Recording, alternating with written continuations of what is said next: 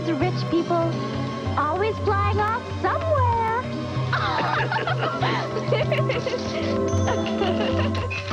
Welcome to the Vegan Vanguard. a show about all things from the perspective of two revolutionary vegan women. I'm Maureen. And I'm Mexie. And today we're going to be talking about a number of things related to body image and gendered politics of food. And um, yeah, this myth of women, or I guess any femme presenting people, having to look naturally beautiful so, we just want to give a little disclaimer to the listeners before we start that this is really like a processing session for us where we work through some of these issues around food and body image, etc., um, together, like in our personal lives. Um, so, with that, we also just wanted to give a content warning before we start that we will be talking about like dieting, um, body image, eating disorders, sizeism um, body shaming, etc. So, yeah, just before we start, we just wanted to let you know that this will be on the docket for today. Yeah, absolutely. So, we want to start. Well, first of all, we wanted to announce, or maybe you should announce it. Um, that Mexie is a doctor. Whoop, whoop. And that I have a podcast with a doctor. Woohoo! yeah. So, yeah. And I'm so fucking proud of you. Thank you. Uh yeah, so I defended my dissertation. Actually, it was a while ago now. It was in December. So I am doing zero visions, but yeah, I am technically a doc, so Yeah. And you worked so hard and I feel like it was a a labor of love and tears. Many yeah, many tears. Yeah. I was like love and, and, and mostly tears. Mostly tears. At this point I like hate it, but it's and the revisions are just tears, yeah, no love. exactly, right? So, but yeah. So yeah, thank Mhm. you for that announcement. Yeah. What did you do your dissertation on? Um I know, but our viewers might not. Um, well, it's like one of those things where it's really hard to explain, but um, I, I basically looked at neoliberalism and conservation policy. So I looked at austerity politics and the effects that that would have on the politics of conservation practice. So I basically looked at controversies around privatizing national park services and um, the ability for public and indigenous actors to actually participate in decision making. Um, so yeah, if that made any sense. Yeah, that sounds fascinating. Um, have you planned to make a video on it? Mm, not yet. Um, I, I mean, part of it, I made a video on um, the treatment of First Nations in Canada, which touches on a bit of it on one of the chapters. Um, but yeah, maybe I'll maybe I'll dive into it in a video coming up. Mm-hmm. Mm-hmm. Well, congrats. Thank you. Um, okay, so we have a number of new patrons um, to shout out this week. We have Omar, Helena or Helena, Kyle Coquillette, Serena Gallagher, and Leslie from Mad Blender. So thank you so much to everyone who has very generously donated to us um, this month or this past couple weeks. Um, if you want to support the show, you can become a monthly patron. Um, we have that up on our website at Vegan Vanguard, and you could also give us a one-time PayPal donation. Yeah, thanks everyone. Um, and thank you, special thank you to Mad Blender because I love her channel. Yeah, she's awesome. and yeah, she's super awesome. And I actually, I, I know that many people in the world are named Omar, but I'm wondering if it's the same Omar as the one who comments on my channel pretty often. Um, last name is So- Oh, I don't. I'm not sure I know this person's Okay, last never name. mind. I just know that I always see the username Omar, and they leave really nice comments. Oh, So well, maybe it's the same one. especially touches my heart if it's this person. Um, so yeah, another way to support the show um, non-monetarily would be to share our episodes with friends um, or leave us a rating or a review on iTunes. Do we have one yet? No. Oh man. Yeah. We're gonna keep on talking about this, you guys. I know, like, we're gonna be guys. like, so do we have one yet? I know, I keep So, checking. But yeah. Anyway. I feel like it's yeah, it's it's at this point we've over it's gonna be so exciting when we have one. It's a lot of pressure for the listeners. They're like, well, yeah. I don't know. There's a lot of fucking expectations around this first Yeah. review. We're gonna have to set up like a mighty Patreon reward for whoever is like the first person to leave us a review. Mhm. Anyway.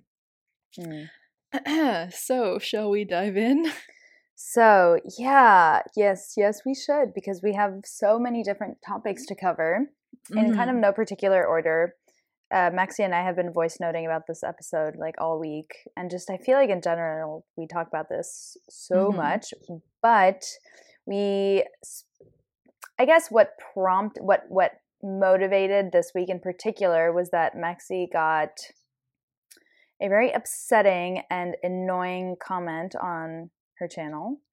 And I don't know, we were getting so pissed ranting about it that we were like, fuck it, we're going to do an episode on it this week. so, do you want to start off by reading it? Um, sure. Actually, I this person deleted it. So it was actually a series of comments Oh, joy. which all have now been deleted. So it started on my um my freedom for all video and this person came on and basically said that you know they really appreciated what I was saying and they loved my work and they agreed. However, it was off-putting that I was so um I can't even remember. It was like you're too perfectly groomed. And like you're obsessed with like excessive grooming. And i was like pardon? And it was like why do you keep like looking your at yourself in the viewfinder? And i'm like because i'm trying to record myself i'm trying to see like I'm- when i look into the camera that's what i see right? I don't know. So anyway it was just very off-putting. It was really just like I don't like how groomed you are. And I was like, okay. And it actually kind of made me self conscious to the point that when I filmed my most recent video on radical food politics, I actually spent time thinking about, like, okay, what shirt should I put on that doesn't look like it's too professional or you know what I mean? Like, yeah, what what can I put on that looks a bit more casual? And I was like, okay, I guess I can try and do my makeup in a way that is less obvious or like is less because I had a lot of color in the last the last video and so I was like okay maybe I can try and fix that so I actually had thought that I did like tone it down and that I had addressed this concern of excessive grooming. Um then I got this comment on my latest episode or my latest video and I quote I really appreciate and thank you for sharing what you research, but if you believe in anything that you say, why the fuck do you care so much about how you and your fucking hair looks? Your opinion, quote unquote, which otherwise would be really powerful, is really diminished, in my opinion, by the obvious excessive concern you have with your not a hair out of place material image. You are Oh my gorgeous. God. Yeah. you are gorgeous. Age wise, your skin and hair is probably flawless, and if not, who cares? It displays a truth that nothing is perfect, which is good and a normal thing. Oh my god. It's like, who cares? Apparently, you fucking care because you're policing my appearance. right. And I'm just like, you know what? Like, what age wise, I'm sure your skin is perfect. I'm like, okay, now that I've finally gone to a dermatologist, my skin is getting a lot better. But, like, no, I have had a lot of problems with it my entire life. Like, Mhm. sorry that I don't want to tell the story. Like, it tells a story. Like, yeah, the story of my eating disorder and my hormonal imbalance stemming from that for years and years and years, causing me a lot of stress and harm to my skin and face. Like, yeah, like, is this Mhm. a, a story that I want to be telling to everybody while I'm just trying to educate them on political economy? Like, it is not Mhm. anyway it goes on it, there's like there's like a whole other paragraph so the image that you seem to want to portray, since you evidently look at, at it and at your videos, is feeding so wholeheartedly into the capitalist system that you claim to critique in your work. Because so many have been brainwashed by society over the years to think that they need to enhance their looks artificially and that this is their quote unquote choice, just goes to show how deep and ingrained this issue is. And don't the cosmetic and pharmaceutical industries, vegan or otherwise, love it? Come on, Mexie, please walk the talk. Oh my fucking god. I literally want to murder this person. yeah, it's not even done. Um, your content is so fabulous in its own right, and I doubt that your audience is drawn to it by your staged hair, makeup, and thumbnail expression. Oh my god, thank I'll... you for giving me approval, Mr. Man. yeah, I'm so thankful.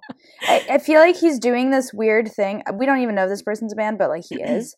Um, he's doing this weird thing that dudes do where they are incredibly patronizing and criticize you, but then put in like a few comments in there, like they're sort of hitting on you or like they're sort mm-hmm. of complimenting you. And mm-hmm. I feel like they're trying to see okay well if if i get this person to be insecure enough and and i get her to think that like she really needs to look up to me for like knowledge and validation then like it's a really good flirting tactic mm-hmm. oh yeah we've both experienced that we have well yes um but yeah, I, I, mean, yeah, I don't know if this person is um, male or or how they identify, but yeah, really, it's just yeah.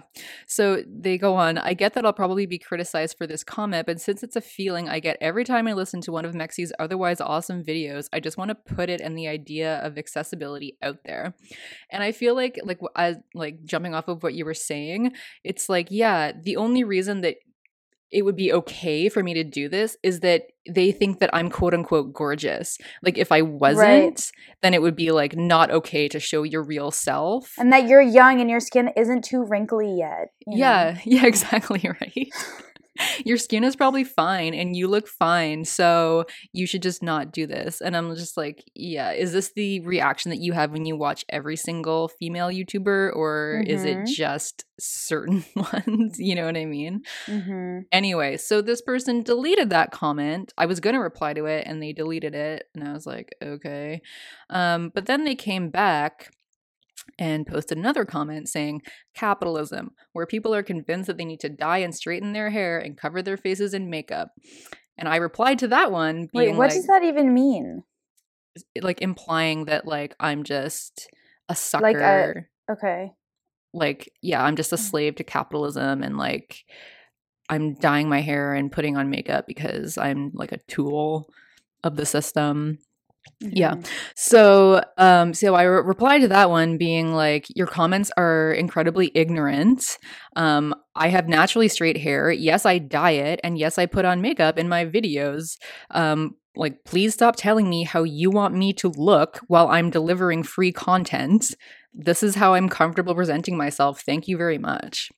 Like, you know, I, I just really, yeah. I have so much to Damn say girl. about this damn girl but mm-hmm. like yeah especially as a woman um you know coming into the youtube sphere and being like when i started i was like you know one of the only women in the leftist sphere really just the only like one of the only women talking about political economy specifically so it was very male dominated. It was very it was a very different place than i was used to obviously in like academia and obviously in spaces that were quote unquote safe and that people would actually engage with you respectfully. Um like even just being a woman on this platform i get so much attention from the like the alt-right and neo-nazis and everyone telling me to get back in the kitchen or that I don't deserve to vote or that I don't deserve mm-hmm. to live or that like I'm out of my lane and just mm-hmm. like I'm really sexually aggressive like demeaning yeah. stuff. So I'm like, mm-hmm. you know, to build myself up and in and like put myself out there and then like you're just as bad as them. Like you're just as bad as someone who would come on and say you're an ugly whore. You need to get in the kitchen, um, because you're at the end of the day you're still trying to police my appearance on this mm-hmm. platform. I'm like I'm literally here to share information, and you like the information that I'm sharing. So why are you spending all of this time investing all of this time and energy telling me how to look and like shaming me for not looking the way that you think I should look when I'm delivering this content. Mm-hmm. Yeah, it's like a lose lose game. Uh, similarly, I feel like I've gotten comments, so many comments that are like, well, it's too bad that like you're so fucking crazy, you know, or you have these beliefs that are so wrong because you're otherwise pretty fuckable.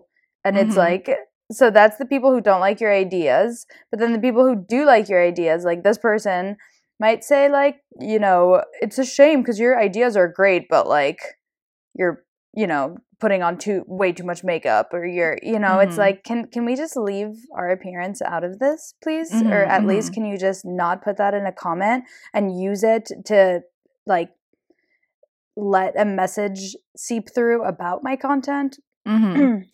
No, exactly. And I'm just like, you know, for like male presenting YouTubers who get on there, like you don't really know if they've spent any time preparing you know what i mean it's like it's not as equally visible to the naked eye but i'm sure people actually you know don't go on there looking like they just got out of bed and you know they obviously probably do something to prepare themselves to be on camera and be in front of the world but it's just you know that much more obvious i guess with a woman because you can actually tell if she's washed her hair or brushed it or something whereas with men it's like okay maybe they didn't do as much work but yeah, it's just yeah. people don't want to see that labor that you put in. But I'm just like, ironically, like I put in more time and energy trying to appear less made up in this last video because I was self conscious about that first comment. And I'm like, why am I spending time, you know, thinking so difficultly about how I need to look when I'm talking about this? Like, I just want to share this information. Mm-hmm. And go on there looking how you feel most comfortable right at the end of the day you know mm-hmm. yeah i mean it takes a lot to put yourself out there so of course it i want to be com- yeah. comfortable with how i look i don't want to look back at the video and be like oh geez like Eh, this looks terrible or you know what i mean? I want it to look good as a video. Right. Yeah. So. And one of the reactions like i had when you told me about that comment and i don't know what we've been talking about is that women you know this whole trope of like looking more natural or men wanting women who supposedly don't put that much effort into how they look is like that person and thinking that they could tell how obsessed with your looks you were by your makeup which probably took you like like 17 like 15 minutes right before mm-hmm. the video mm-hmm. um the whole idea that you can see how much effort someone puts into their appearance is like super flawed because women are really encouraged to put so much effort into their body and how they look in ways that are otherwise not visible right so mm-hmm. they have to like fit a certain body size which can which can sometimes be like a fucking lifetime project you know mm-hmm. um, and mm-hmm. thinking about all the calories that you ingest and and there's so much advertising about how to make your skin soft how to how to not have cellulite like uh, obviously mm-hmm. plastic surgery is a whole other industry um, and also yeah being quote unquote natural is synonymous with being like very conventionally attractive mm-hmm. um, and if if you're not that perfect image of beauty then you have to spend so you have to spend so much effort in trying to conform to it but those efforts aren't really taken are never taken into consideration. Mm-hmm. And obviously, for like non white women, it's also like all the labor that goes into making black hair look a certain way to ascribe mm-hmm. to white beauty standards. So just this whole idea that this person comes on and like scrutinizes your appearance and basically like shames you for being a hypocrite because you put on makeup, like what so do you think that if I didn't put on makeup like all of that other labor that we're constantly pressured to take on wouldn't exist. Mm-hmm.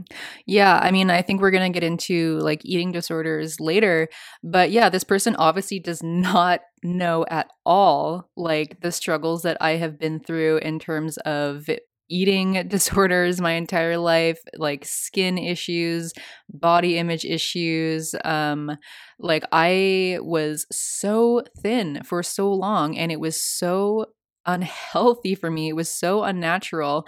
And to the point where I developed chronic illness and like a hormonal imbalance. Um, and so now I've, you know, gained a, quite a lot of weight back. And it was very hard for me at first dealing with this new body, um, this new image, because I had spent so much of my life dealing with these terrible issues.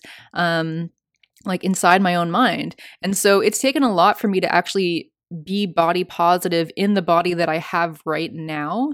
And so for me to actually get to this place and then kind of, you know, go out online and then to still have people scrutinizing me and saying that, you know, forget all of that drama that you've been through your entire life. Like, just present your natural self. It's like you have no clue. Yeah. You know what I mean? And it's like maybe, yeah, I'm. Sh- it is problematic that I have been raised in this environment and that I do have these issues. And I, yeah, it does have a lot to do with capitalism. But like, you're not like you just telling me like forget about it is not gonna solve anything for me. You know what I mean? It's just going to make me feel even more self conscious about, like, well, shit, yeah, I guess I still am caught in like my terrible, you know what I mean? Even though I'm like, I feel like I've progressed so much and gotten to this place where I do actually feel okay in my body, you know? Mm-hmm. Right. And maybe at an earlier time when your you, you know your mental health was actually a lot worse and a lot more tied to capitalism or the things that this person criticizes but where you looked quote unquote more natural because maybe mm-hmm. your skin was better at that time or something like that or maybe i don't know you mm-hmm. You wore less makeup just the audacity to think I, I don't even want to say the audacity because i do think that our our culture just like thinks like this like i think this attitude is super prevalent unfortunately but that the person can just judge and like have an accurate depiction of how much effort you do and don't put into your appearance is just totally mm-hmm. wrong. Mm-hmm.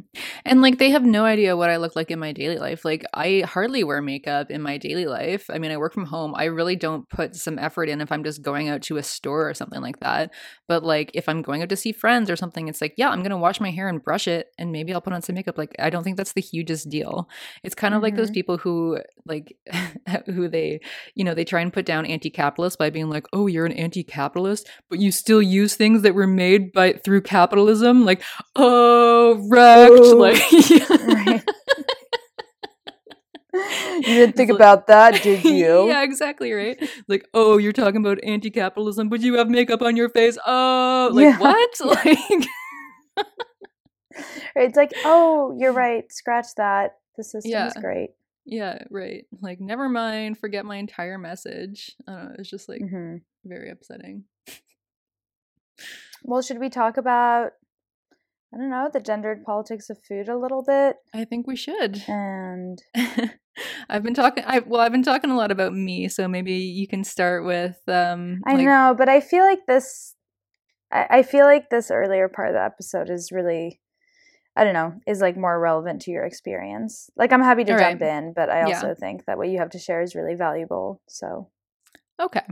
So, so I don't really so fly away. I don't really know where to start. I guess I'll start with um, the relationship with food that I had like in my family and my family's general relationship with food. Um, so I come from like, you know, an Italian background and I don't know, my nana was kind of just the typical like eat, eat, like your skin and bones, like eat your food, you know. and like and like cooking up all the stuff and like if you left food on the the table, she'd be like, "No, like you had like you had to finish the food on your plate. Even if you were full, it was like, "No, you finish it." It wasn't like listen to your body mm-hmm. and let your body tell you if you were full. it was like finish all the food, you know?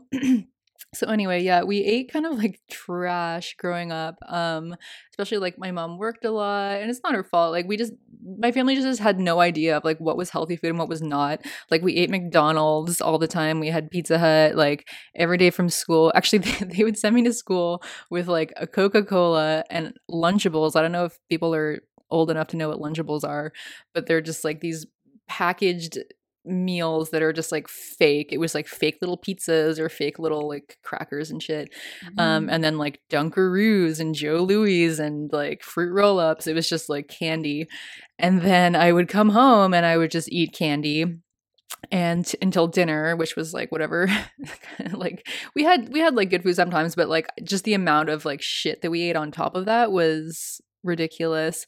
Um, and my mom and my nana um, were overweight, and like so was I as a child. And they really like hated their bodies like they would always be super self-deprecating um like my nana would like not go out to parties because she would be like oh i don't look good enough like i don't look good enough my mom would be the same way but anyway so i feel like that kind of like translate or trickled down to me um because um like my mom a lot of the time would look at me and be like oh like you're getting fat like we need to put you on a diet you know we need to do this and that. And i was like well like you're feeding me. You know what i mean? I would get really offended because i i was already a bit self-conscious because i was a little kid that was like a bit more overweight and yeah, I mean, that's just like hard to be as a kid. So I was already like, mm. so then she would say this kind of stuff, and I would just be so mad. I'd be like, you need to go on a diet. like, I would just like, mm-hmm. you know, mm-hmm. flip out. So I already had like pretty bad, like, you know, body image or feeling of food. I just want to give like a little disclaimer that like I'm not saying that, you know, eating junk food is horrible or that it's necessarily going to make you overweight or that it's necessarily going to mean that you have a disordered eating with food or it's the same thing that you know if someone appears to be overweight you can't like there's no way of knowing that they actually just sit around eating junk food all the time. So i'm not saying that.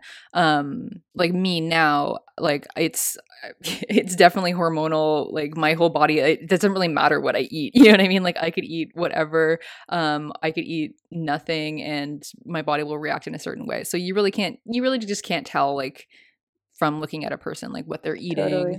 um but anyway so even despite all of that i still felt pretty confident because i feel like this was back this was before the days of like the internet even or like it was like the early days like when i was you know in my early teens and the stuff early days. yeah the early days where like things just weren't so like not everybody was online and everybody was connected. Like you had cell phones but you would just like text each other. You didn't have like smartphones or anything. Um and i still felt like rather confident in myself. Um i don't know. I just had this like kind of complicated complicated relationship with myself and with food. Um like i really i didn't understand why i was bigger than other people um because i saw them eating similar things but they were thin and i was not. Um and obviously i just felt really bad like my mom would like put us on these diets all the time like she'd be like okay we're gonna do atkins. And then that would last like a couple weeks and we'd like just die or fall off of it and then be like okay now we're gonna do this new, new one right? So it was just like this yo-yo dieting and me just feeling all the time like i wasn't getting anywhere and just like really uh, like upset. Um so then i left home went to university and um, I started to well, I learned a lot. Like I was in environmental studies and anthropology, and I actually started to learn about the the global meat industry and how fucking unsustainable and disgusting it was and just how like it was the most pressing problem like we had to stop eating meat. So i was like okay um, i went vegetarian. Um, and i feel like that was the first time that i was you know outside of the house. I started to live with other girls who had very different relationships with food um, than i had had growing up. Um, and i yeah i just kind of fell into this thing where I used my vegetarianism as a way to like legitimize what was like growing extreme orthorexia. Like I would just be like, "Oh, you know, um it would just it would just give me an excuse to not eat all of this like junk food that I would normally eat because I was like, oh, I can't, I'm vegetarian. Like, oh, I can't eat it. So I would just eat like literally vegetables. I was so unhealthy though. I ate like vegetables and cheese. I would not eat carbs. I thought carbs made you fat. So I I would like sooner die than eat a carb. I did not eat like desserts. I was just yeah, it was just extremely problematic and I was working out like a fiend. Like I've always been very, very athletic. Even when I was a kid, I was super athletic and I was really good at sports. Um, I was really good at soccer and everything. And so I just kind of maintained that. But because I was just kind of stopped eating, um, it was really problematic. And then um, I really, I really upped my workout game once I saw that I was getting results. And then it just really fed into this like cycle, like this snowball cycle of me just yeah eating as little as possible and really like yeah not eat, like eating just literally vegetables um and Wow. working working out so much. So i was oh my gosh i was real thin. It was ridiculous um and it was such a strain on my body but i didn't really realize and i was just so happy. Well i wasn't happy i was obviously like extremely tortured Miserable. and yeah Right. extremely depressed and had a lot of problems um but i was just so like the one thing that i was like wow like look at me like i finally did it like i finally figured it out and i would like talk to my family as if like i knew like i was the expert on nutrition um I mean, and the sad thing was that I was pretty much following like a sports nutrition kind of a thing. Like so many like sports gurus will tell you like if you want Mhm. to cut, like eat Yep. eat protein, eat vegetables, and that's Yeah. it. And so that's what I was doing. I was just Yeah. eating vegetarian protein, vegetables, and that's it. And so I was like, oh, I was gonna say it sounds extreme, like when you're when when you're describing it now with Mhm. like hindsight and like yeah, critical hindsight on your situation. But like this sounds like so many like diet plans or like Mhm. open any fitness magazine today and like I don't know, they're encouraging this type of behavior. It's like Mm-hmm. Yeah. so fucking normal. I know it, it really wasn't just me sitting there like coming up with this by myself. I would I would go online and look at like because I was I was doing weightlifting, I was doing like extreme cardio, like biking 100k. I was doing like all of this super fit stuff. So I would go online and look like okay, what's the best bodybuilding diet or like what's the best way to like cut and like whatever. Um of course I was always skipping the bulk part of that and I was just doing like a constant cut. Mhm. um but still that's like that's like what i was seeing so i was like okay and so yeah i mean i would talk to my family as in like you know because everyone was just like wow you're so disciplined. You're so oh i wish i had your discipline. I wish it you know what i mean? Um and i wish i like could do what you do and i was like well it's like easy like you know and i just kind of talked as if i knew what the fuck was going on. Meanwhile it was like putting such a strain on my body because when you work out and yeah also like obviously i was eating no carbs so i needed stimulants to keep me going constantly. So i drank coffee all day like i did not drink water i drank coffee continually Mhm. um and uh, like even later in the day. oh yeah like i could drink coffee like after dinner and then like go to bed you know what i mean i just drank it like all day um and Which is so funny because you're so sensitive to it now. Well, that's why. like, I really fucked myself up. So, this is a cautionary tale to everyone to not do what I did at all. Um, so, I mean, first of all, when you drink that much coffee, it messes up your cortisol level levels. Cortisol is your stress hormone. So, it heightens your your stress hormone and when you put that too much out of balance all the time, um, it starts to, to tax your adrenals. Um, another thing that heightens your stress hormone is when you're like doing a lot of physical activity like if you're working out a lot that is a stress on your body. So it also increases um, your stress hormone and um, it taxes your adrenals. So your adrenals are outpouring the stress hormone all the time um, and kind of keeping your body on fight or flight mode and they're just becoming exhausted. And then you get to a point where um, your cortisol like it's supposed to be that when you wake up your cortisol is high so that it kind of like lets you wake up and gets you ready for the day and you know so that you're you're ready in your kind of fight or flight mode in the morning to like get going. And then it's supposed to drop down at night so that you feel calm and whatever and you can go to bed.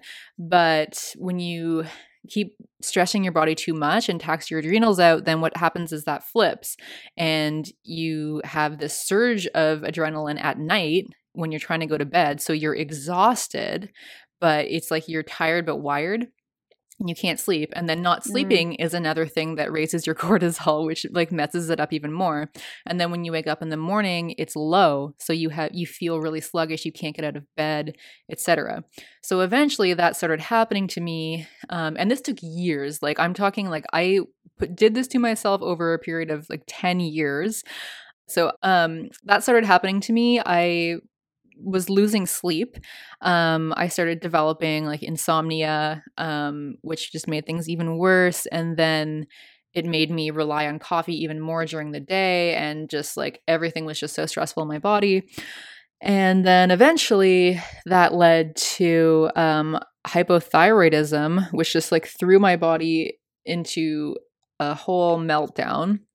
And that is Mm. basically like your thyroid controls so much in your body um, and your metabolism and everything. So I was gaining weight and I didn't understand why I was gaining weight. And so I would just like eat less and work out more, which obviously just made things even worse.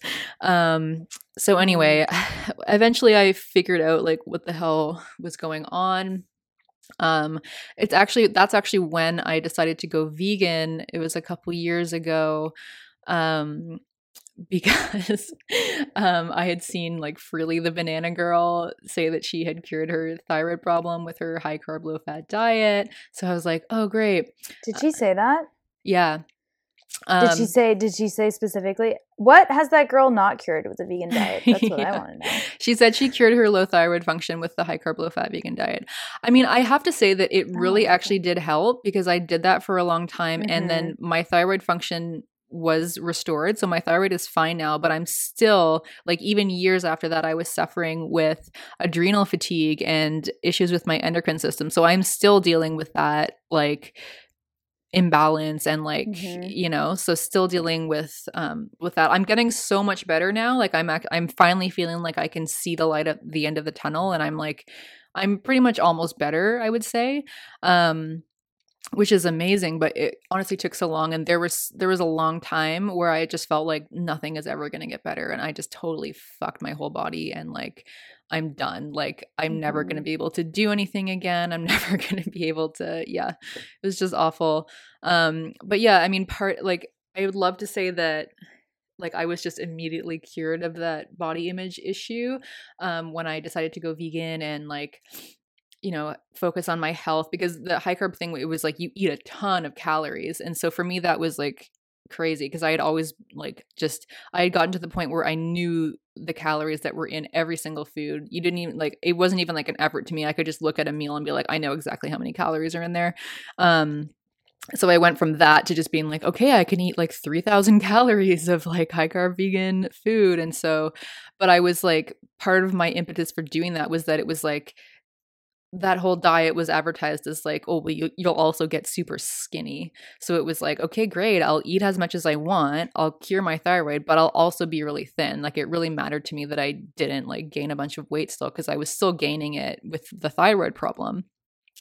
So yeah, like only now do I actually feel like I've accepted my body and that I'm like totally out of that mindset. And it's just like a huge sigh of relief. But like, yeah, how many fucking years did I spend in my life like destroying myself? and like leading to these Mhm. problems that I've had now. I mean, I I took a year longer than I needed to to take to finish my PhD. Like I basically just wasted a year of my life being sick because I spent so long mistreating myself and like not accepting my body for what it was. hmm Yeah. Yeah, thanks for sharing that whole story hmm with everyone that's listening. I'm sure that must have been that wasn't super easy. right. Um, So kids listening, don't do that. so I have a question. Um, when you were in that mindset of being, you know, of obsessively working out and and being really careful with your diet, etc., did you? I don't know exactly how to word this, but I know we've talked a lot about the trope of like the natural girl and trying to Mhm. be cool and trying to be similar to dudes and not giving a fuck about anything. And anyway, we're going to get that into we're going to get into that later in the episode. But how did this like obsessive mindset affect that and how did you portray how did you portray it to people? Did you try to mask Mhm. it or did you Mhm. try to i don't know take on a new trope of the girl who was like super athletic and like naturally didn't want to eat cheeseburgers Mhm. or Yeah, that was exactly it. The thing is that like I have a very like obsessive personality in general, so like if I decide to do something then I just do it. And so everyone was just like, "Oh, like I wish I had your discipline." And I was like, really like what it came down to was that I just like hated how I looked before so badly that I was like, "Oh, this works. I'm going to do it." Like it wasn't even a a consideration for me to to want to go back. It was like, "Oh, this is working. I'm going to do it." You know what I mean? So I very much did portray it as like, "Oh, I'm just like super healthy and i'm just like i just i'm super athletic um and the thing is like mm-hmm. i was super athletic but i just wasn't feeding my mm-hmm. body so people didn't really know that they were just kind of like wow like yeah look at the results like that's you know that's nuts like i don't know yeah so i really did portray it as in like this is just my new lifestyle and I'm just like a super athlete and this is how super athletes mm-hmm. look and this is what super athletes eat like we don't fuck around you know what I mean like we don't you know mm-hmm. eat junk or like ice cream or whatever so Mm-hmm. But it was like, eh, like it was a thinly veiled veneer. I mean, like I would go out to. I remember I went to this wedding.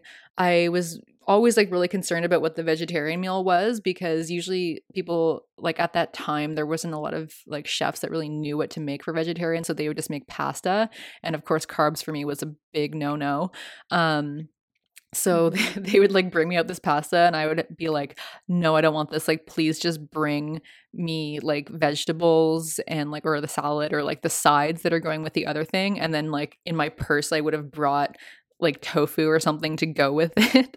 like I'm so serious. I would bring mm-hmm. my own food to be like, okay, I'm eating this. And then I could see people around me being mm-hmm. like, whoa, like, are you serious? And I was just like, yeah, like, you know what I mean? and then of course dessert mm-hmm. would come and I would be like, "Oh, I don't want it," but like my partner would always eat double dessert because he knew I wouldn't eat the dessert. So I, that was like a save for me because otherwise I would just be sitting there awkwardly being like, "I don't want it," or like, you know what I mean? So mm-hmm. yeah. Mm-hmm. Damn. Yeah. Yeah. yeah. Did you want to um talk at all about like the idea of different bodies being perceived differently when they when they eat certain things mm-hmm. because like that was something that I know that you experienced a lot. Mm-hmm. Yeah. So I made a video sort of recently about this called my gendered relationship with food like before going vegan. Mm-hmm. But as a person who, the reason that I asked that question a couple minutes ago about like how you maintain the appearance of being like natural and cool, even though you had this very obsessive like attitude with food, was because so much of my life was spent trying to be like cool and trying to be natural. Um, and especially as a teenager, I think I really built up my identity around that being um, just being like just super friendly with everyone and being very close to all the men in my life and holding them to much lower standards than I would hold any woman. Mm-hmm. Um, like really, really, really stark difference there. Like, so during, I've always been super thin, mm-hmm. like um, and I hit puberty really late. Like I was just, I was like that girl who was like 16 and who just had the body of a little girl or mm-hmm. whatever, um, and was like super, super thin. And during puberty, I, my body definitely changed. And especially I went on the pill, mm. which really like, yeah, changed the way that my body looked and actually like really fucked me up in a lot of ways. Mm, um, like I just had so much water retention, and I got really bad. I would just get incredibly like swollen. Like I would get really swollen breasts and chest and um, stretch marks everywhere. Um, whenever that time of the month came about, like it was just like very intense, and so during that period i would say that i was at a more like quote unquote normal weight whatever the fuck that means mm. um, but that when i when I went off the pill, I was like 22 or something. Um, I just went right back to my like weight before the pill, or I just I lost a lot of weight. Um, mm-hmm. and I was also just under like a lot of stress in college and whatever. Um, I was like super thin, and I still am super thin. I think people who don't know me and who haven't eaten with me and who don't know my relationship with food like wonder um, if I have an eating disorder. And I'm really okay with it now. I Mhm. mean, as okay as you can be, meaning that I'm I'm very confident in my way of eating and caring for my body, so it doesn't get to me as much. Mhm. But for a really long time, it like almost uh, I don't know, traumatizing is a bit too is a bit too intense of a word maybe, but it was like I would spend so much time thinking about like how I was being perceived by other people and making sure that like I did everything in my power to m- make them know that I didn't have an eating disorder. Like I just always had to like eat hamburgers in public and like drink beer and like do all this stuff that I didn't even want to do or didn't privately do Mhm. um but i was i was super nervous about having an eating disorder and i think that that was directly tied to how badly i wanted to be like a cool girl and how much that image of the overly controlling like food freak didn't fit that image Mhm. I do think that women are scrutinized in a particular way due to the diet culture that we live in. It always strikes me as very interesting that, on the one hand, diet culture is so pervasive. All we talk about is how to eat less calories and lose less weight. Mhm. But then on the other hand, weight loss is still veiled in this rhetoric that makes you think that it's a secret. You know, it's always like three secrets to like lose weight Mhm. um, and I think that's something that capitalism hugely benefits from because they still can sell you the idea that you can be a size zero if you're naturally a size six or a size eight or size 10 um, when we know actually like your quote unquote potential to lose weight according to your body type is already like super biologically determined but Mhm. then i also think that that reaffirms this sort of pathologically secretive relationship we're supposed to have with our food Mm. um and people like trying to find out what a certain person eats to look the the way that they do Mm. so i feel like that also contributed to my awareness that people were very aware of what i ate and i think that with men the rhetoric around weight loss is really different and it really centers around like strength and protein and Mhm. like I, I completely think that um, the obsessive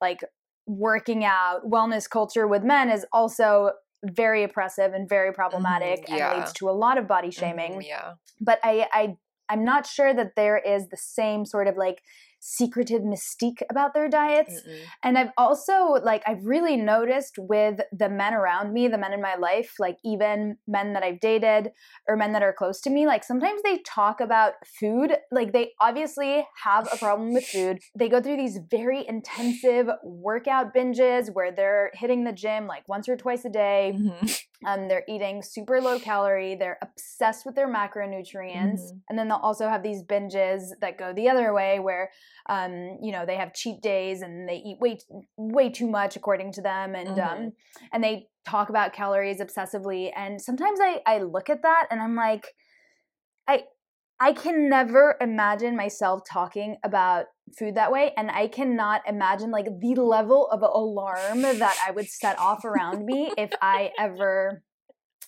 spoke about food that way. Mhm. So what the person says about the relationship with food is going to be interpreted by society so differently um, based on the gender that they are and the size that they are as well because obviously if you're bigger and you're talking about um, restricting your like your food you know people think it's totally normal for you to be on a diet and they think that larger people can't have eating disorders Absolutely. Um yeah, I, that's a really good point that like these body image issues and eating disorders or, or whatever are, you know, not just for women. I definitely know men who have similar to what you were just describing um disordered relationships with food either either binging or binging and then going the opposite direction and working out and counting calories and being very obsessed with you know making sure that every single meal is y- you know encompasses the perfect macronutrients and the exact right like weighing out their food etc but it's true that people would not scrutinize um that man the same way that they would scrutinize a woman doing the exact same thing. A woman doing the same thing it would be like okay you have a problem you know? And the men doing it are like oh you must just really you know, care about athleticism and um yeah, just exactly. yeah, it's a problem. Yeah. So, I also think it's very difficult to have a healthy relationship with food, like in the society that we live in. Um, and also feel like you have ownership over your relationship with food and your relationship with your body. Because, at least for me, I think I was so concerned that other people thought I had an eating disorder. And also, I would just constantly get remarks on it. I, I feel like it's, yeah, if you're telling someone they're like too thin or if you're like quote unquote complimenting how tiny they are there's just like no fucking limits it was just a i mean it was it still is like all the time Mm-hmm, constantly you know people mhm. like feeling like they have the right to make remarks on my body because because they're telling me something that society thinks is a good thing um, or because like they're so obsessed with their weight that that they think it's always a compliment if you tell someone they're too thin or if they're they're or they're perfect or whatever mhm. um yeah, like, oh, have you lost weight? yeah exactly um and like one little comment like that especially at the height of just growing up and how worried i was that that other people thought i had a problem with food um yeah one little comment like that can like throw off your whole day you know i, I just don't think that people comment should comment on other people's bodies like Mhm. literally ever Mhm. unless i don't even i don't even know if there's an unless like yeah unless like actual opinions are solicited or whatever it's just not okay ever to comment on someone's body i, I really feel super strongly about that now Mhm. um, but but I think that society politicizes women's relationship with food so much that it, it becomes hard as a woman to have feel like you have ownership over over the relationship you have with food. Like I know that for me, I, I was always like, well, do I like I, I like working out and I like going for runs and I was like, well, is it healthy for me to go for a run? Like, do I really want to go for a run? Like, should I, Mhm. do I have a problem? Do I have, you know, the words we use to articulate to ourselves what is healthy, um, what is normal, what is too much, what is too little, have already been so thoroughly defined by our culture that is obsessed with food and weight. Mhm. I've thought about that a lot. How Yeah. how to relate to the food we eat to nourish ourselves, which is at least in our individualistic way of life, perhaps the most repetitive personal intimate choice we make Mhm. using words that are already so saturated by the societal conversations by like societal conversations that are exterior to you.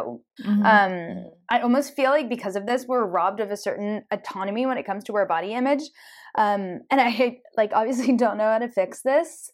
Uh maybe inventing a whole new vocabulary. Um but i, I don't really know how feasible that is. But yeah i did that make any sense? Yeah, it did. Um, yeah, I think there's definitely an, an issue, like in kind of like a Foucauldian sense. I feel like, um, like none of our choices or desires or whatever are right. completely separate from the the world around us or like the way that we've been socialized etc or like the social norms that we um like internalize day by day. So yeah a lot of Mhm. these things are like deep seated that you don't even kind of you don't even realize. I mean it took me how many years to realize that this was a problem and that actually yeah i should be not treating my body or myself this way like it takes a lot you know um but i still love Mhm. working out you know what i mean like i still i'm still athletic even though like my body's Yeah, changed and whatever so yeah it's it's not a bad thing but it's just when it starts to like take over your whole mind and your whole life and yeah Yeah. And what I spec what I talked about specifically on my channel was how difficult like imagine everything that I've just described to you like about my just heightened awareness that people were extremely aware of like what I was eating all the time and stuff. Mhm. Um under that climate learning about veganism and deciding Mhm. that for ethical reasons I wanted to be vegan Mhm. um and i was just like how how am i going to do this how am i going to like come out to people as vegan like it was like Mm. my worst nightmare Mhm. um but but for very like personal reasons not not because i didn't feel super passionate about the plight of animals but that i was thinking like this is just going to be perceived as a cover up by other people Mhm. um, and also it's just not very cool of a cool girl to um, you know not eat like ribs and hamburgers all the time to all of a sudden be like the downer who like can only eat vegan food. Um, so I actually feel like veganism, since like my ethical stance on it was strong enough to make me want to go vegan. Um, and I felt like I was like on this train that I couldn't get off anymore. You know, like like you can't unsee what you've already seen or mm. know what you've. Re- I was just like, fuck it. Like I I there's no way I I I'm going to keep on eating animal products. Mm-hmm. Um, I, I, feel like it forced me to confront a lot of these insecurities because I had I kind of had to take on the label that like had been my worst nightmare almost for so many years, mm-hmm. uh, being perceived as this person who does have this like incredibly restrictive diet. And so I feel like it empowered me after, you know, definitely like scaring me for a couple of months to really take ownership over like even a lot more of my beliefs mm-hmm. um and really have to not care what other people thought as much as possible. Mm-hmm. Um, and I feel like I had already done that with a lot of things about like feminism and and like anti-racism at that point. But I think something as personal as like veganism and your own diet and having to publicly defend it all the time actually like really liberated me i think from a lot of the more insidious cross i was bearing by myself you know? Mm-hmm. i was gonna say so do you feel as though you're on the other side of it now? In terms of like you know you've made it? With with food? With food and like the the cool girl trope and like just kind mm. of being okay with who you are? Yeah um with food definitely i think um also because because i feel so passionately about veganism mm-hmm. that that's another thing like i eat for myself for sure for fuel but i also eat for or you know my diet has such a political implication now mm-hmm. that and i believe so strongly in it mm-hmm. um, and feel like i'm defending such a larger thing that that actually helped me feel less um, and and this connects to what i was saying before having something like so private as your relationship with food be influenced by things that are like so public and pervasive the fact that there's a political public element to something in my diet and what i'm choosing to eat is actually is also something that's liberating in a sense. Mm-hmm. And yeah, no, so I think that with my relationship with food, like pretty much fully. Mm-hmm. Um, also because I'm just so unapologetic about like being vegan and um I just love eating the idea of like eating plants and stuff. Like I do think that that has something to do with it. I think I was never fully comfortable with eating meat maybe or I mm-hmm. anyway, so so for that for the cool girl trope like for sure i think that um i've come a long way i've notably analyzed and deconstructed a lot of my relationships with the men that are close to me in my life and i realize in hindsight that i really tried to emulate the, a certain image of a successful woman in their eyes to just construct honestly like my entire self as a teenager. I mean, I was always super opinionated, but I would always be like opinionated but still laugh at like crude sexist jokes or like mm-hmm. I was mm-hmm. still critical of other women if they were and if that mm-hmm. Made me cooler in their eyes and stuff. And so yeah, I mean, obviously, since I have like views just on most things that are at such odds with a lot of like society i think that by default it kind of makes me like an uncool girl quote unquote mm. um i think that in dating i still struggle with it uh, when i date men i think that it comes through a lot um a lot more mm. um and i don't find myself acting that way at all when i date women. But i think like with men i'm constantly trying to show that i'm like not too attached um, that i'm super independent that you know all these things that like yes i am but i've internalized so much the kind of uh the trope of like the nagging wife or the nagging girlfriend that doesn't let like a dude just like be just like lie around with his buddies and like eat chicken wings and like watch the soccer game and like oh why doesn't she just stop being such a bitch? and like oh my god like she's trying to like put a ring on it and I just want to like fuck around a little more like whatever. I I really think that I was so conditioned by that and I I really try to unlearn it but I have a very hard time being uh I have a very hard time like voicing criticism that are legitimate but I'm just so scared of being seen as like a whiner, I think, with Mm. the men that I date. hmm Um that I don't know. I mean, I still am super, super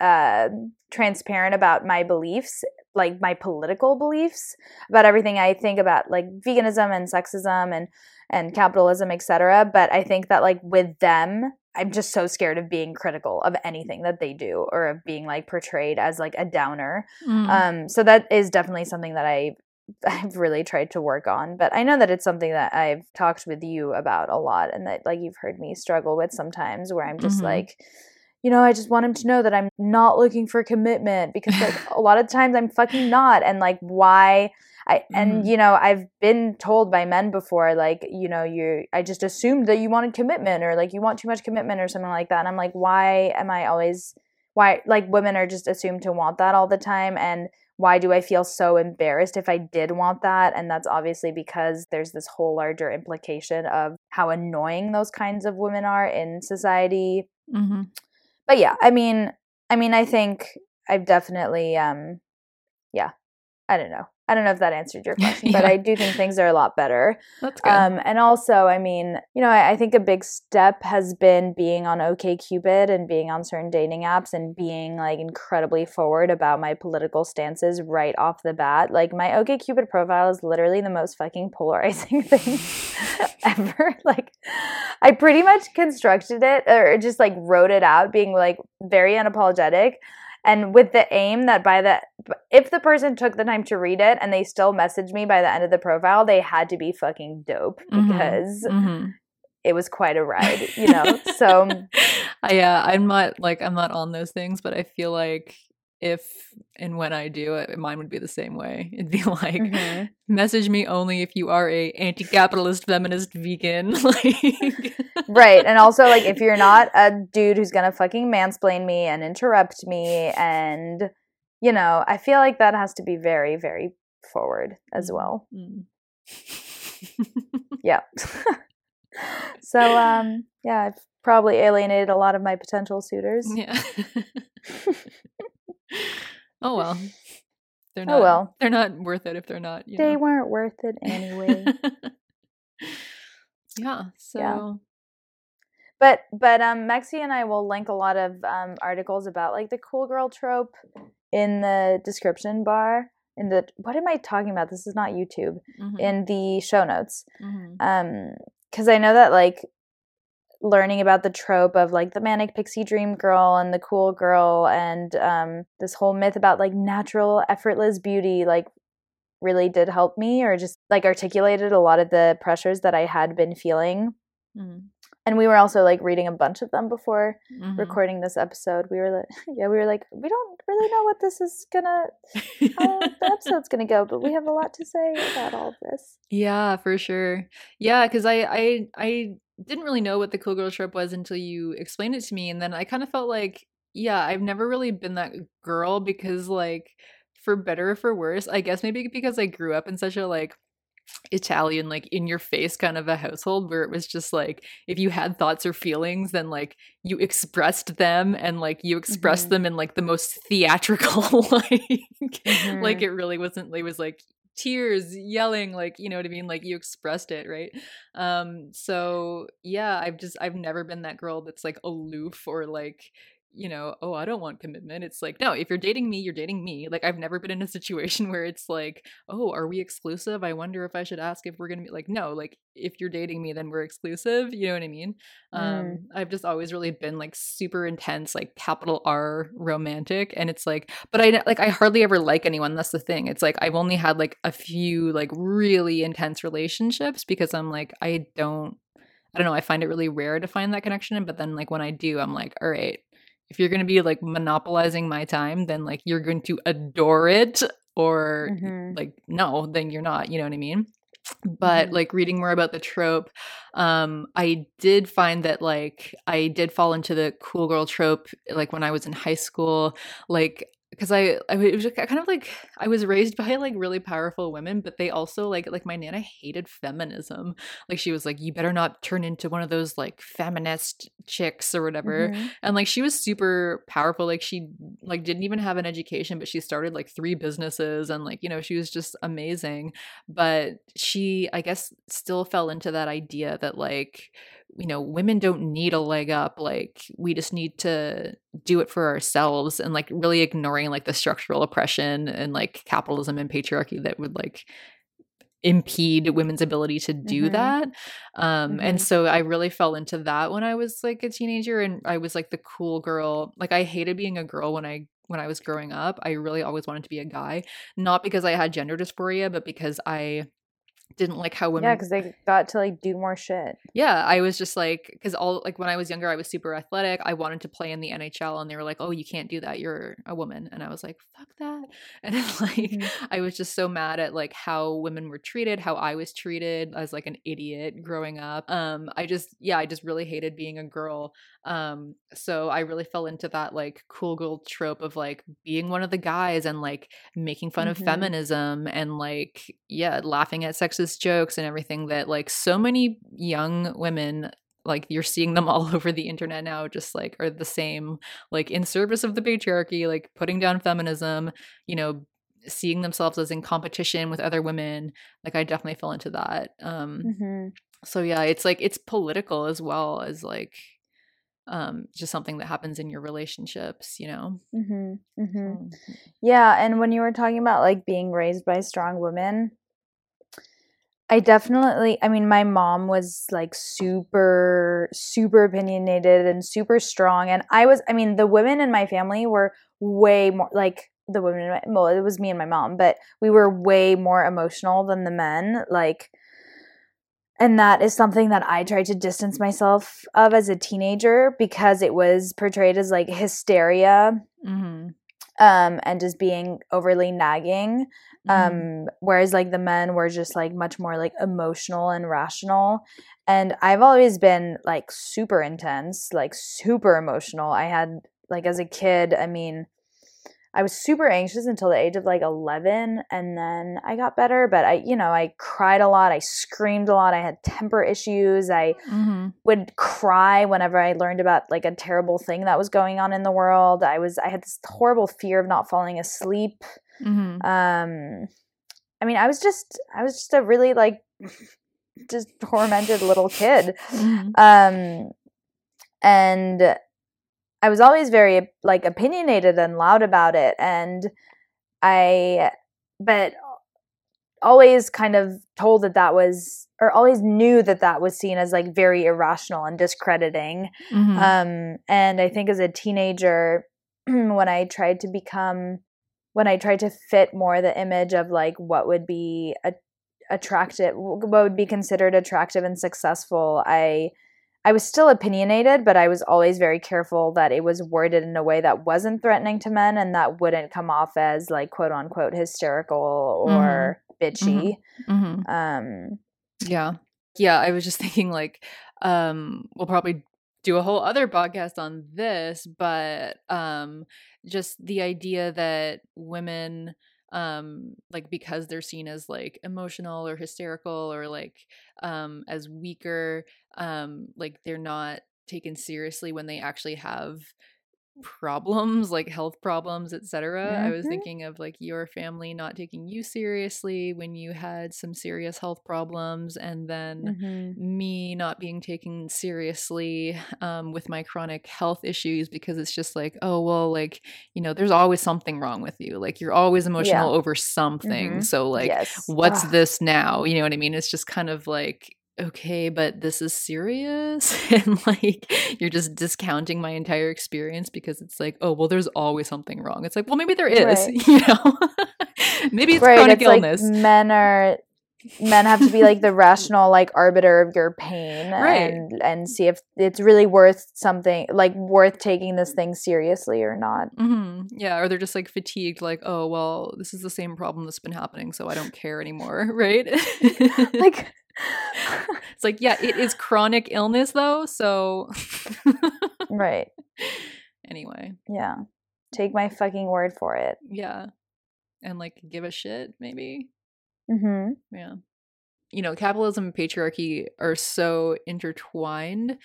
Um, and like these ideas of rationality and like showing no emotion, etc., are also in service of capital in terms of like you know, rational, committed, disciplined workers produce good work. You know what I mean? Like people who are Mm-hmm. erratic and uh, emotional and just indulging in these things, or it's like you're not productive. You know what I mean? Like, you want to be a robot. Right. Or like the people who are rewarded with, you know, positions of power are usually the most rational men, and women in the workplace are seen as like a liability because, oh, they could start crying at any moment. And like, you know what I As we do, you know?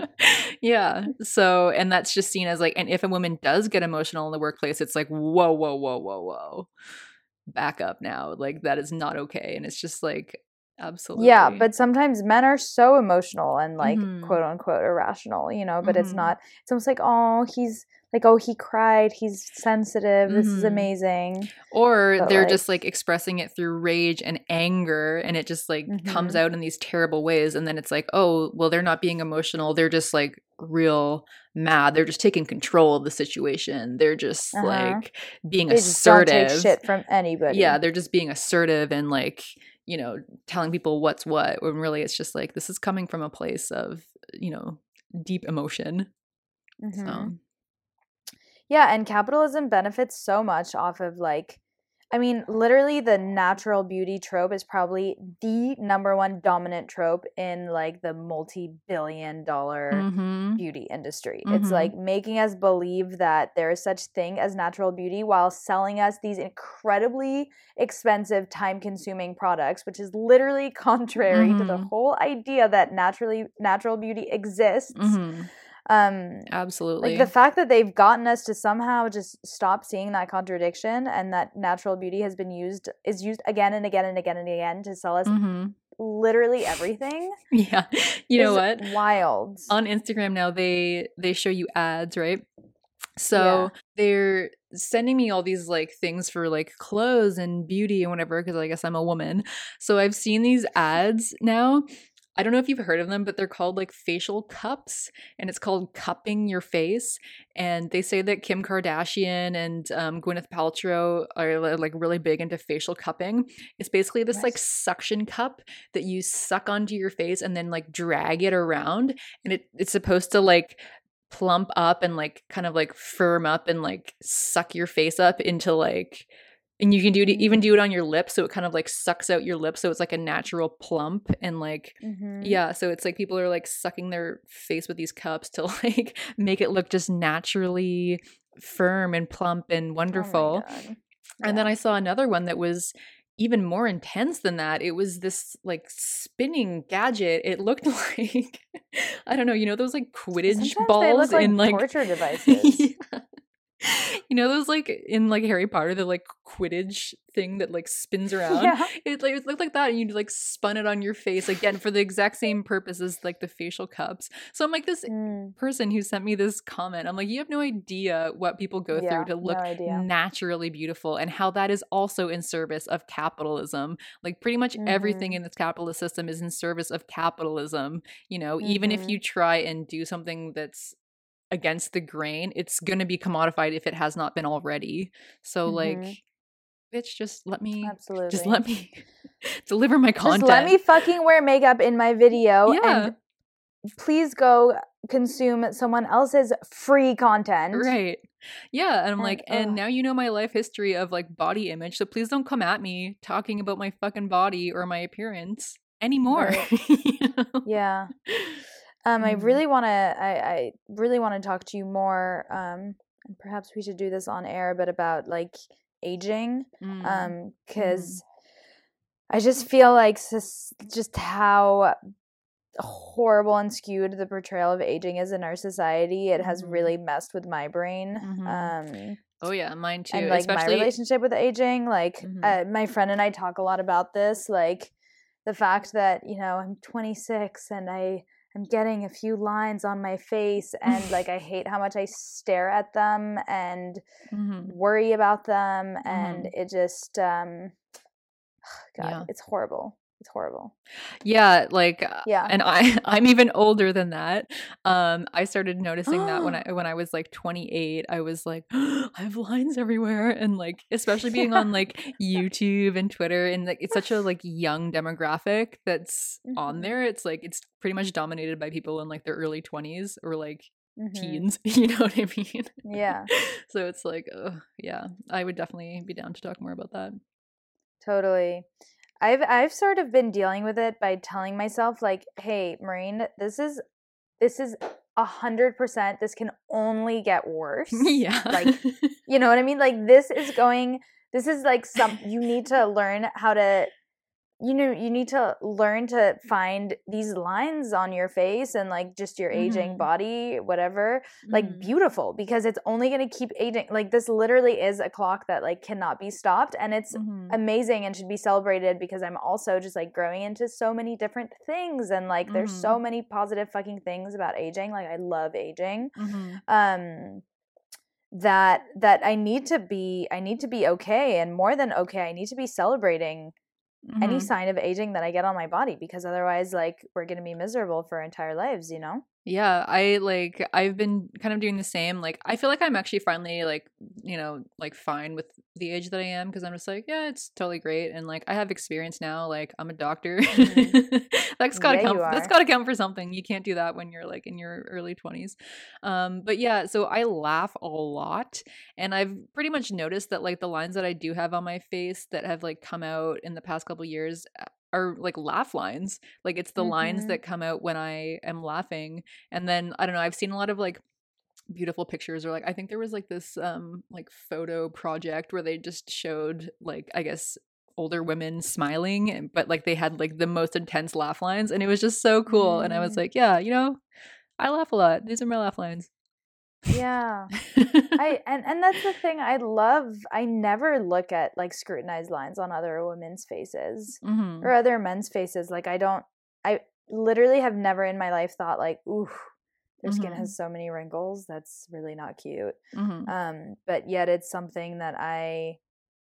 I think since we've been taught to like resist these signs on our faces, you know, or like come to or that have been taught that we should be like fearing them and trying to get them to stop coming Mhm. um it's hard for me to completely deprogram myself from that as Oh I'm yeah, getting older. definitely. Oh no, like we have to do a whole episode on this because I'm like I'm like neurotic. Like when I'm watching Yeah. a like a show and there's like a female lead in it, I will 100% always Google her to see how old she is. Like Mm. 100% because I'm just like I'm just Mhm. I'm just trying to compare. I'm like, okay, so yeah so like that's my you- thing too i'm like i'm just trying to know and, gonna- and that's what's fucked up too i'm like i don't even mind if i get wrinkles but i want to know if compared to my age it is normal or if Right. it is premature like what the fuck does that even mean Right. No, same, same, same. And I'm just like, okay, let me just like try and position myself in like, okay, like you're this age and you look like this. I'm just trying to figure out like, do I look like an old hag or like, do I look like, you know what I mean? I'm just like, yeah and even the idea of old hag is so fucking problematic and ageist Oh, for sure, for sure. But I'm just like trying to, you know what I mean? That like that's in my brain to the point that I that I actually will Google actresses to see how old they are in relation to me. You know, like that's messed up. yeah I fully admit that that's like 100% messed up. So anyway. mm-hmm yeah oh man Listeners, I hope you enjoyed this rant. yeah me Mhm. too Yeah. So I guess that's probably all we have to say for now. Yeah. And I think should we announce our, our next episode for the people who are still listening? Yes. And So, the next episode, we'll be talking about alternatives to capitalism and addressing some of the questions that we get on our channels. Like, basically, basically people saying, like, okay, but what's the alternative? Tell me now what it is. Or just Mhm. basically equating, up. like, or shut up, or saying, like, so I guess you want, like, a bureaucratic totalitarian state where everyone is murdered. Like, yeah, that's exactly That's what I'm here advocating for. I can't. Yes. yeah. yeah, or people telling me I'm overly like naive uh, overly naive and young little girl. I'm actually excited because I feel like that's something when entering my 30s, maybe I'll get a little bit less. Mm. Um, No, I but still I get all it. the time. You you what? You get I, that? I get it all the time. Yeah. God damn it. Yeah. But yeah, but you look so young, girl. People think you're like 22. See, why are we complimenting each other like that? I know. Honestly, like whenever someone's like, "Oh, I thought you were like 23," I'm just like, "Fuck yeah." yeah.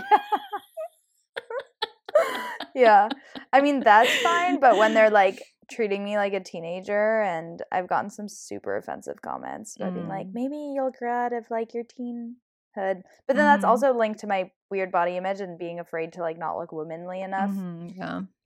Man, come come and make it come in full circle. Um so yeah, that'll be next up. so yeah. Yep, yep, yep, yep. Yeah. So great. Cool. Get excited for All that. right. Thanks everyone for listening. Yeah, thank you. And we'll see you in two weeks.